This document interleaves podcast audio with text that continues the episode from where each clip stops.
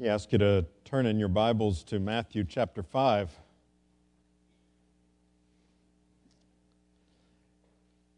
As we go through uh, the Beatitudes, we began last week. Um, one thing we need to understand about these is they, they do build on one another. Uh, last week was really foundational. And so we, we want to remember what we talked about uh, last week in particular. Uh, we talked about what it is to be blessed. And if you note, that's the name of this series. It is our identity, it is, it's who we are as the people of God. But to be blessed, although it can be translated happy, we don't want to look at it as uh, happiness like uh, the world gives and takes away, that comes and goes, but as uh, one commentator put it, uh, the Christian blessedness is completely untouchable and unassailable. It's not something that we get or achieve. Blessedness is something that is given to us by God. It is the identity of the believer. Now, last week we talked about uh, what it is to be poor in spirit, and, and it led us to uh, the Lord's table.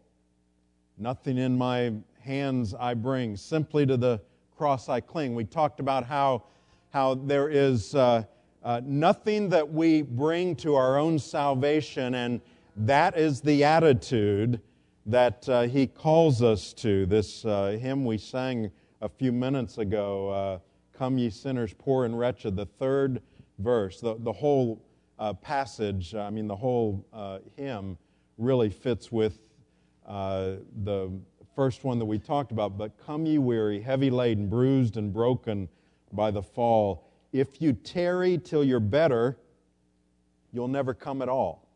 In other words, it's not a matter of getting better building up works and things that we can do, if you're waiting on that, you're never going to come to Christ. And that was uh, what we looked at last week. But for those who are poor in spirit, here's the irony of the kingdom is that they're the ones that inherit the kingdom. If you're poor enough, you inherit this wonderful, this great thing we called the kingdom of God. So then what? If that's foundational, where do we go from there? And I want us to read our passage again in Matthew 5.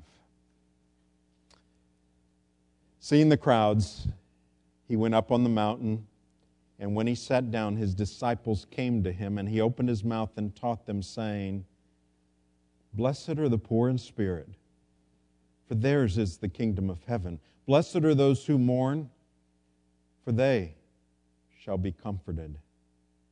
Blessed are the meek, for they shall inherit the earth. Blessed are those who hunger and thirst for righteousness, for they shall be satisfied.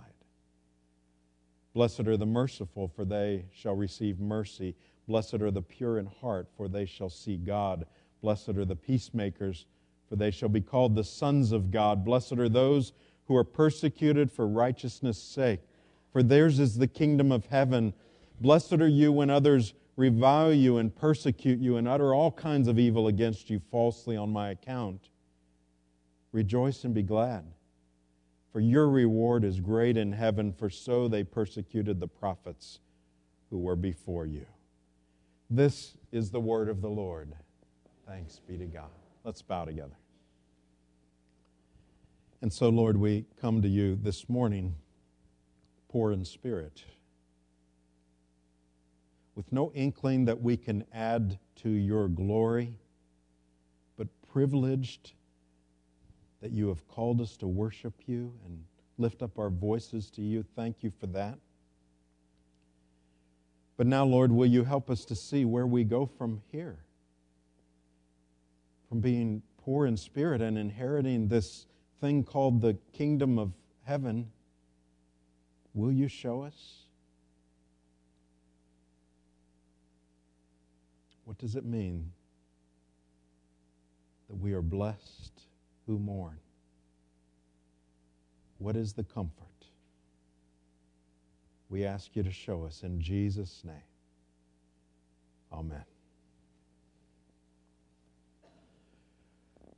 So, as we move into this, I want us to think uh, just briefly about the, the nature of, of grief and mourning itself. In uh, the scripture, there's actually nine words that could be translated to mourn. Now, what that tells me, at least in, in one way, is that it's obviously permeates life. Mourning and, and grief are just a part of this life in, in our world. We can experience grief for all kinds of loss. Everything from just uh, some kind of a change in your life, change is loss, where it, it upsets you, to breaking up with somebody or to a marriage falling apart, to the loss of a job, to a loss of getting into the school you wanted to get into, to the loss or a failure in a class you're in. All of those are, are various kinds of, of grief and loss that we experience in this life. And all of us will experience those to varying degrees. And mourning and grief and loss can be a selfish thing. Not all mourning is, but it can be. To where one begins to improperly feel sorry for oneself and, and fall into what we all know as a pity party. That too is a kind of mourning or grief. Now, no grief is pleasant. I will just say that right up front. No grief or mourning is pleasant. But there is a kind of mourning that is life giving. And that's what I'm convinced this passage is talking about. Now, the word that is used here, I told you there was a number of different words that could have been used, and they describe uh, various kinds of grief. The word that is used here is the same word that, that is used elsewhere pertaining to the kind of grief one experiences when they lose someone they love. You know, many of you, how painful that is. Some of you are right in the middle of that right now.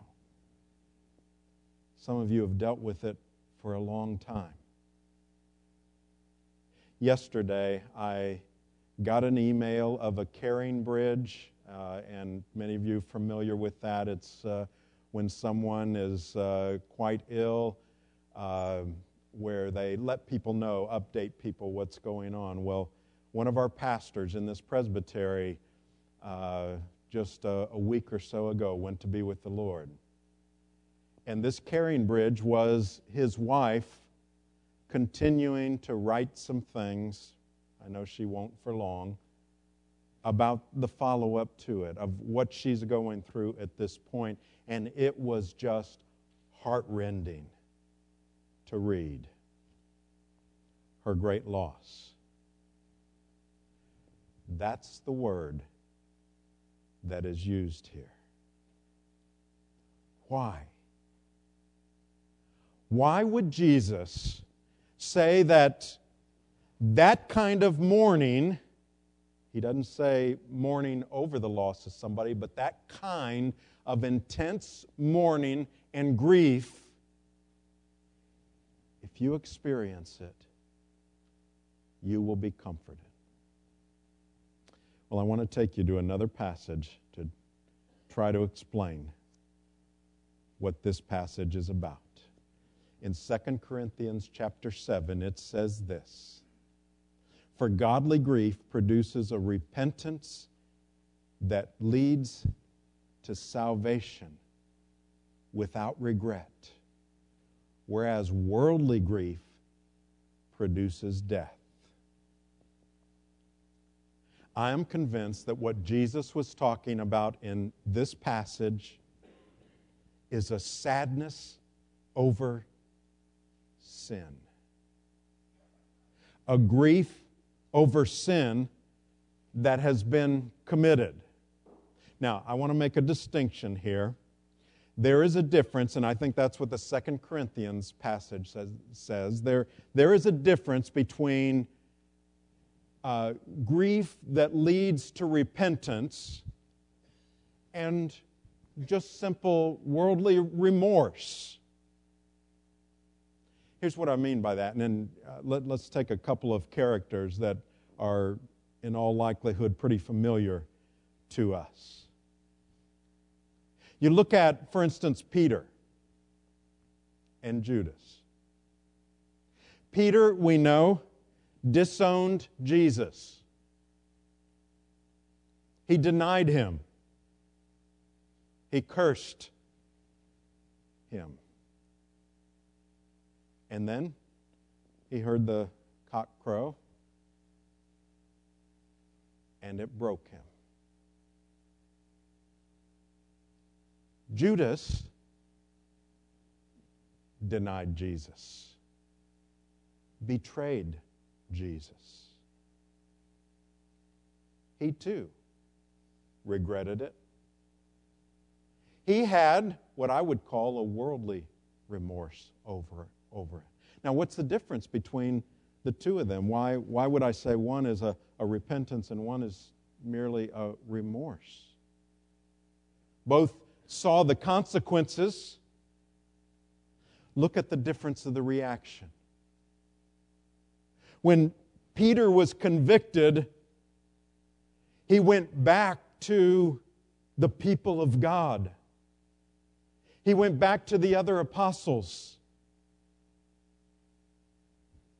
And they took him in. Ultimately, he was restored, and Jesus himself restored him.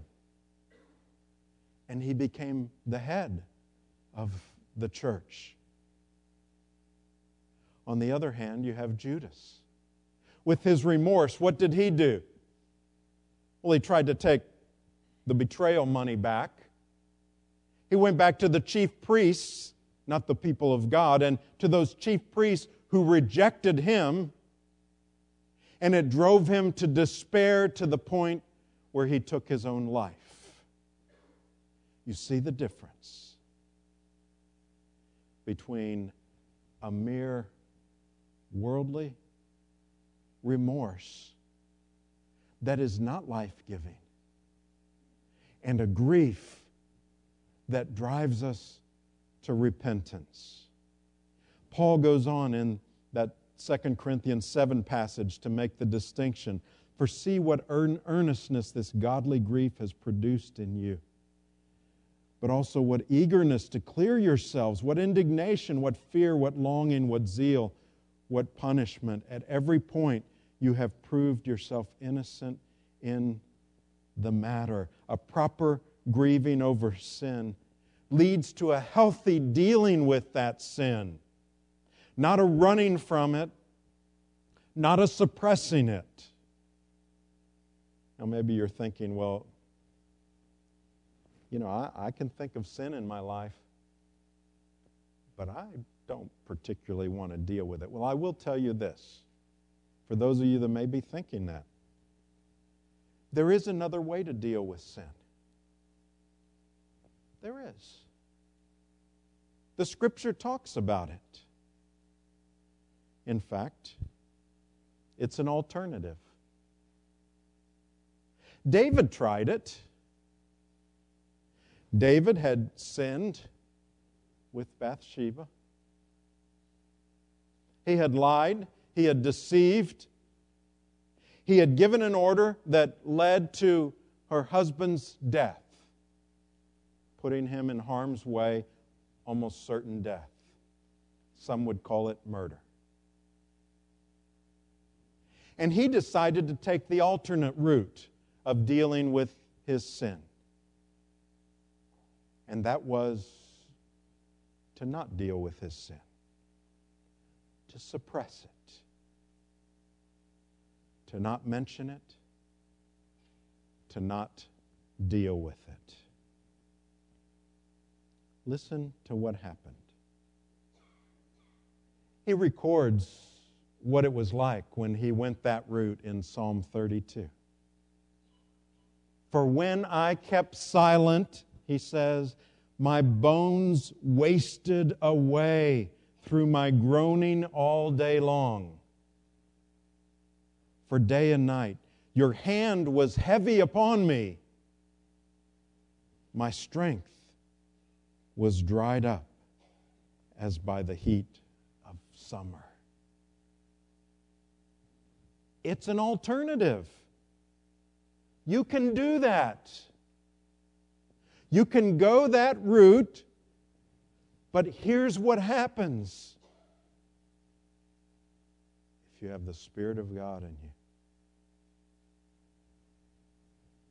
God's hand was so heavy upon him. He said, It's like I, I got dehydrated, probably from tears and not being able to hydrate and all of that. Who knows? But from the kind of stress he underwent by trying the alternative route, and that was to suppress his sin and not deal with it. Now, here's the thing unless you've become so hardened toward God that you can no longer experience Him. If you've been ignoring your sin, you already know that feeling. You already know what it's like to begin to be eaten up inside. And you can say, David, I hear you. I know what you felt back then. And I will simply say, as your pastor, I don't want you to stay there. I don't want you to be in that place. We are going to take a couple of moments here. It's not the end of the sermon. We're going to take a couple of moments and spend some time talking to the Lord. If you have uh, the outline, you can see the, the things that I suggest here, and I will mention some of them. But I'm not trying to put words in your mouth. Some of these may apply to you, others won't. I'm not accusing. These are categories. These are things that I know that believers struggle with. And I want you to ask yourself as you go into this, have I ever have I ever once you who have grieved over someone you love have I ever once grieved over my sin that way?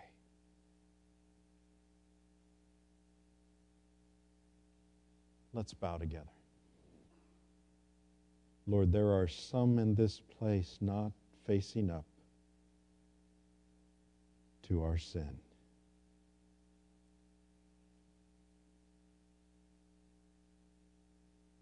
Will you have mercy for those who have gods before you, idols in our lives?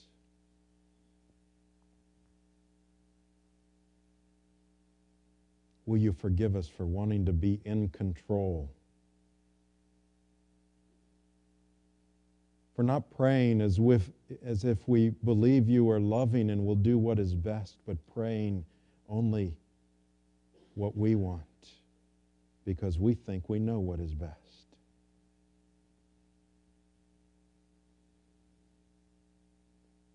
Will you forgive for us living prayerless lives?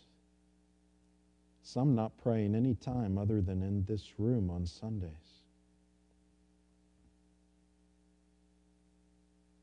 Lord, most of us have several Bibles, and some of us never read any of them.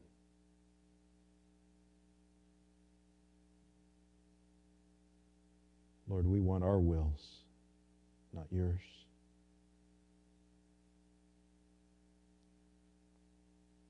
Will you forgive us, Lord, for pride in our life, for thinking too highly of ourselves, for not loving our spouse sacrificially, and for not loving others as we ought. For having thoughts in our minds, maybe even in the last few moments, that are not glorifying to you. For taking the gospel for granted, as if we somehow deserved it and not any longer being amazed by the truth of your gospel and by grace. For loving money too much, not giving to you what you've commanded. And Lord, for refusing, maybe for some in this room, even now, to be honest with you, even though you know our hearts. Lord, if we've not been broken, will you break us?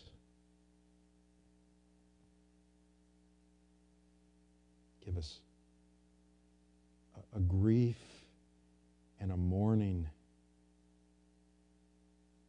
that means we've really dealt with our sin, not just had human remorse for the results of our sin, but because we have offended you.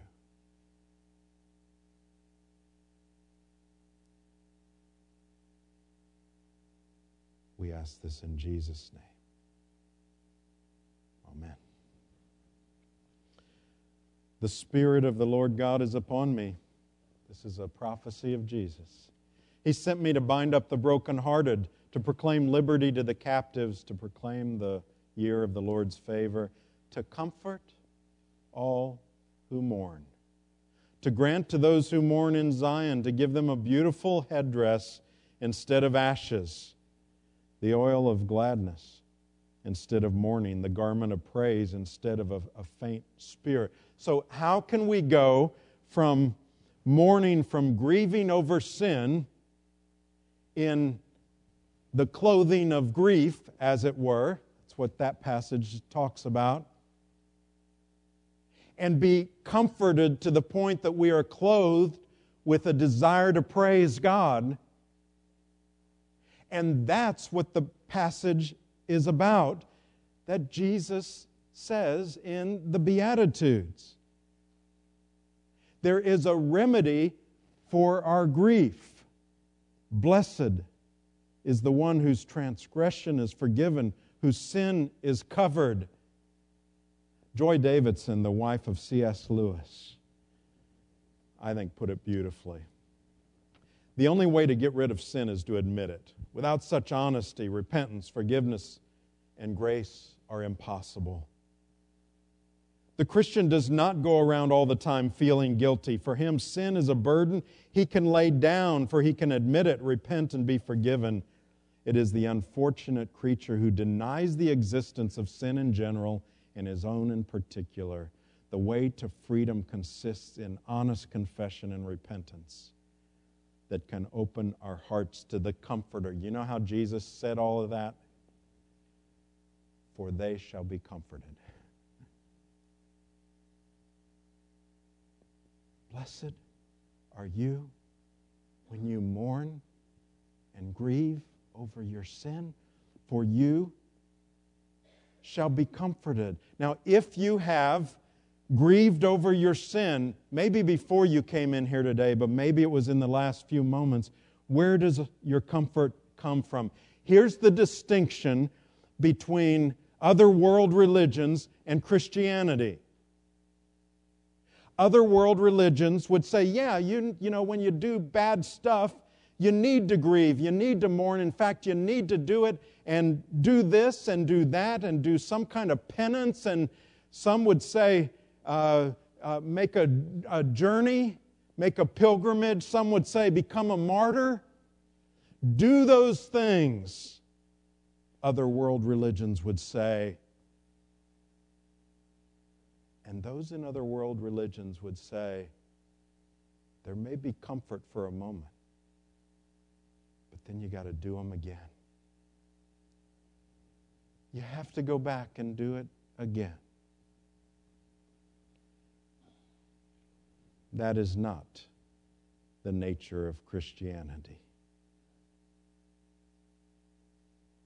You see, our sadness should be because of who we offended. It was the very one that we offended that now comforts you who mourned over that offense. And that's the gospel. So we realize first that we have nothing to offer to God and we mourn over our sin, but then we're comforted by the very one we grieve in Romans 7, Paul talks about doing the things he doesn't want to do and not doing the things he wants to do. And he talks about this big struggle that anyone who's been a Christian for any length of time can relate to. I just, I, I can't seem to do the things I want to. And here was his conclusion. In frustration, he said, Wretched man that I am, who will deliver me from this body of death? But then he answers his own question Thanks be to God through Jesus Christ our Lord. That's the answer. That's the answer. Once we have grieved over our sin, we have mourned, there is comfort. Thanks be to God through Jesus Christ our Lord today, perhaps you took a look at yourself and your sin. We will not, we must not stay in that place. All of us must look at the perfect law of God and run as wounded people to the sinner's place. But if we remain there, then we haven't understood the gospel like worldly grief. Sometimes people get stuck at some point in grief. People can get stuck in dealing with their sin. And so the point is not to gaze at our sin, not to meditate on our sin, because that can't set us free. We need to see Jesus. Robert Murray M'Cheyne put it this way For every one look at your sin, take 10 looks at Christ. Luther said, For every one look at your sin, take 10 looks at the cross. If you do, you will be comforted. Let's bow together.